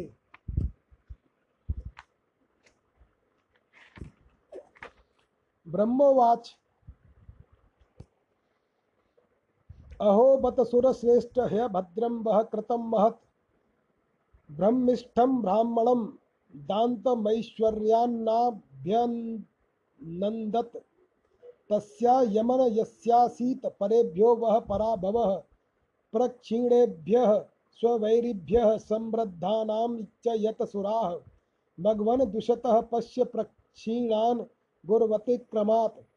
सम्प्रत्युपचितान् भूयः काव्यमाराध्य भक्तितः आददीरन् निलयनं ममापि भृगुदेवताः त्रिविष्टपं किं गणयन्त्यभेद्यमन्त्रा भूगुणा मनुशिक्षितार्थाः न विप्रगोविन्दगवीश्वराणां भवन्त्यभद्राणि नरेश्वराणां तदविश्वरूपं भजताशु विप्रं तपस्विनं त्वाष्ट्रमथात् मथात्मवन्तं सभाजितो अर्थान् स वो। यदि क्षमिष्य ध्वमुतास्य कर्म। ब्रह्मा जी ने कहा, देवताओं, यह बड़े खेद की बात है। सचमुच तुम लोगों ने बहुत बुरा काम किया। हरे हरे, तुम लोगों ने ऐश्वर्य के मध्य से अंधे होकर ब्रह्म ज्ञानी वेदज्ञ एवं संयमी संयमी ब्राह्मण का सत्कार नहीं किया। देवताओं, तुम्हारी उस अनीति का यह फल है कि आज समृद्धिशाली होने पर भी तुम्हें अपने निर्बल शत्रुओं के सामने नीचा देखना पड़ा। देवराज, देखो, तुम्हारे शत्रु भी पहले अपने गुरुदेव शुक्राचार्य का तिरस्कार करने के कारण अत्यंत निर्बल हो गए थे। परंतु अब भक्ति भाव से उनकी आराधना करके वे फिर धन जन से संपन्न हो गए हैं। देवताओं, मुझे तो ऐसा मालूम पड़ रहा है कि शुक्राचार्य को अपना आराध्य देव मानने वाले ये दैत्य लोग कुछ दिनों में मेरा ब्रह्मलोक भी छीन लेंगे। भृगुवंशियों ने इन्हें अर्थशास्त्र की पूरी पूरी शिक्षा दे रखी है। ये कुछ, ये जो कुछ करना चाहते हैं, उसका भेद तुम लोगों को नहीं मिल पाता। उनकी सलाह बहुत गुप्त होती है। ऐसी स्थिति में वे स्वर्ग को तो समझते ही क्या है? वे चाहे जिस लोक को जीत सकते हैं। सच है, जो श्रेष्ठ मनुष्य ब्राह्मण, गोविंद और गौओं को अपना सर्वस्व मानते हैं और जिन पर उनकी कृपा रहती है, उनका कभी अमंगल नहीं होता। इसलिए अब तुम लोग शीघ्र ही त्वष्टा के पुत्र विश्वरूप के पास जाओ और उन्हीं की सेवा करो। वे सच्चे ब्राह्मण, तपस्वी और संयमी हैं। यदि तुम लोग उनके असुरों के प्रति प्रेम को क्षमा कर सकोगे और उनका सम्मान करोगे तो वे तुम्हारा काम बना देंगे। श्री शुक उवाच। त एव मुदिता राजन ब्रह्मणा विगत ज्वराः, ऋषिं त्वाष्ट्रमुपव्रज्य परि, परिष्वज्येदं देवाः वयं ते अतिथयः प्राप्ता आश्रमं भद्रमस्तु ते। कामः सम्पाद्यतां तात पितॄणां समयोचितः। पुत्राणां हि परो धर्मः पितृशुश्रूषणं सताम्। अपि पुत्रवतां ब्रह्मन् किमुत ब्रह्मचारिणाम्? आचार्यो ब्रह्मणो मूर्तिः पिता मूर्तिः प्रजापते। भ्राता मरुत्पतेर्मूर्तिर्माता। साक्षात् क्षितेस्तनुः। दयाया भगिनी मूर्तिर्धर्मस्यात्मा तिथिः अग्नेर्भ्यागतो मूर्तिः, सर्वभूतानि चात्मनः। तस्मात् पितॄणामार्तानामर्तिं परपराभवं तपस् तपसापन्नयन्स्तात् सन्देशं कर्तुम् अर्हसि वृणीमहे त्ववो त्वोपाध्यायं ब्रह्मिष्ठं ब्राह्मणं गुरुं यथाञ्जसा विजेष्यामः सपत्नांस्तव तेजसा, न गर्हयन् गर्हयन् गर्हयन्ति ह्यर्थेषु यविष्ठाङ्घ्रयविभादनं जन्दोभ्यो अन्यत्र न ब्रह्मण वयो जैस्थ्यस्य कारणम। श्री सुखदेव जी कहते हैं, परीक्षित, जब ब्रह्मा जी ने देवताओं से इस प्रकार कहा, तब उनकी चिंता दूर हो गई। वे त्वष्टा के पुत्र विश्वरूप ऋषि के पास गए और उन्हें हृदय से लगाकर यो कहने लगे, देवताओं ने कहा, बेटा विश्वरूप, तुम्हारा कल्याण हो। हम तुम्हारे आश्रम पर अतिथि के रूप में आए हैं। हम एक प्रकार से तुम्हारे पितर हैं। इसलिए तुम हम लोगों की समोचित अभिलाषा पूर्ण करो। जिन्हें संतान हो गई हो, उन सतपुत्रों का भी सबसे बड़ा धर्म यही है कि वे अपने पिता तथा अन्य गुरुजनों की सेवा करें। फिर जो ब्रह्मचारी हैं, उनके लिए तो कहना ही क्या है? वत्स, आचार्य वेद की, पिता ब्रह्मा जी की, भाई इंद्र की और माता साक्षात पृथ्वी की मूर्ति होती है। इसी प्रकार बहन दया की, अतिथि धर्म की अभ्यागत अग्नि की और जगत के सभी प्राणी अपनी आत्मा की ही मूर्ति आत्मस्वरूप होते हैं। पुत्र, हम तुम्हारे पितर हैं। इस समय शत्रुओं ने हमें जीत लिया है। हम बड़े दुखी हो रहे हैं। तुम अपने तपोबल से हमारा यह दुख, दारिद्र्य, पराजय टाल दो। पुत्र, तुम्हें हम लोगों की आज्ञा का पालन करना चाहिए। तुम ब्रह्मनिष्ठ ब्राह्मण हो। अतः जन्म से ही हमारे गुरु हो। हम तुम्हें आचार्य के रूप में वर्ण करके तुम्हारी शक्ति से अनायास ही शत्रुओं पर विजय प्राप्त कर लेंगे। पुत्र, आवश्यकता पड़ने पर अपने से छोटों का पैर छूना भी निंदनीय नहीं है। वेद ज्ञान छोड़कर केवल अवस्था, बड़प्पन का कारण भी नहीं है। ऋषिरुवाच, अभ्यर्थितः सुरगण पौरोहित्ये महातपा स विश्वरूपस्तानाः प्रसन्नः श्लक्षणया गिरा।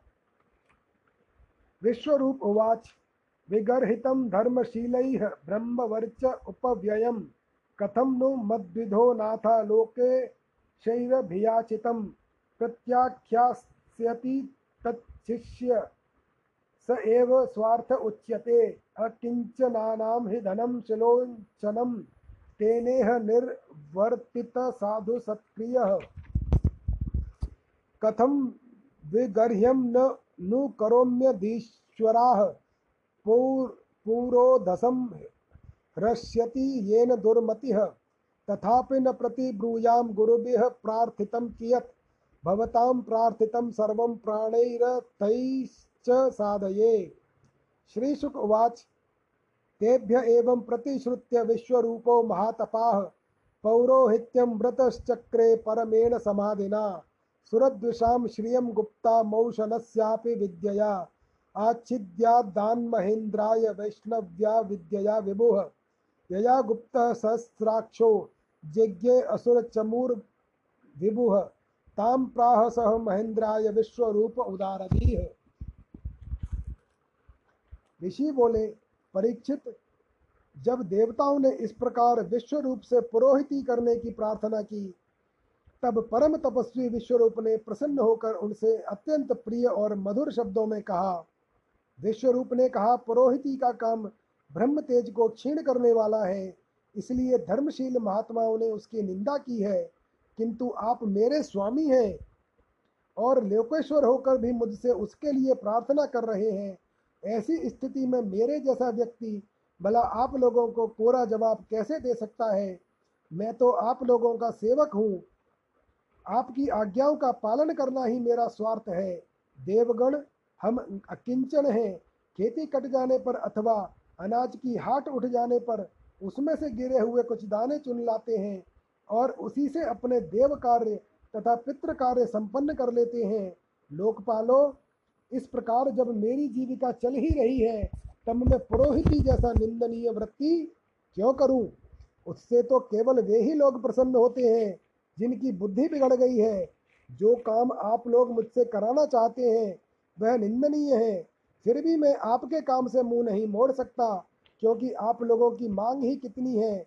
इसलिए आप लोगों का मनोरथ मैं तन मन धन से पूरा करूँगा। श्री सुखदेव जी कहते हैं, परीक्षित विश्व रूप बड़े तपस्वी थे। देवताओं से ऐसी प्रतिज्ञा करके उनके वर्ण करने पर वे बड़ी लगन से लगन के साथ उनकी पुरोहिती करने लगे। यद्यपि शुक्राचार्य ने अपने नीति बल से असुरों की संपत्ति सुरक्षित कर दी थी, फिर भी समर्थ विश्वरूप ने वैष्णवी विद्या के प्रभाव से उनसे वह संपत्ति छीनकर देवराज इंद्र को दिला दी। राजन जिस विद्या से सुरक्षित होकर इंद्र ने असुरों की सेना पर विजय प्राप्त की थी, उसका उदार बुद्धि विश्वरूप ने ही उन्हें उपदेश दिया था। इति श्रीमद्भागवते महापुराणे पारमहंस्यां संहितायां षष्ठ स्कंदे सप्तमो अध्यायः। ओम नमो भगवते वासुदेवाय।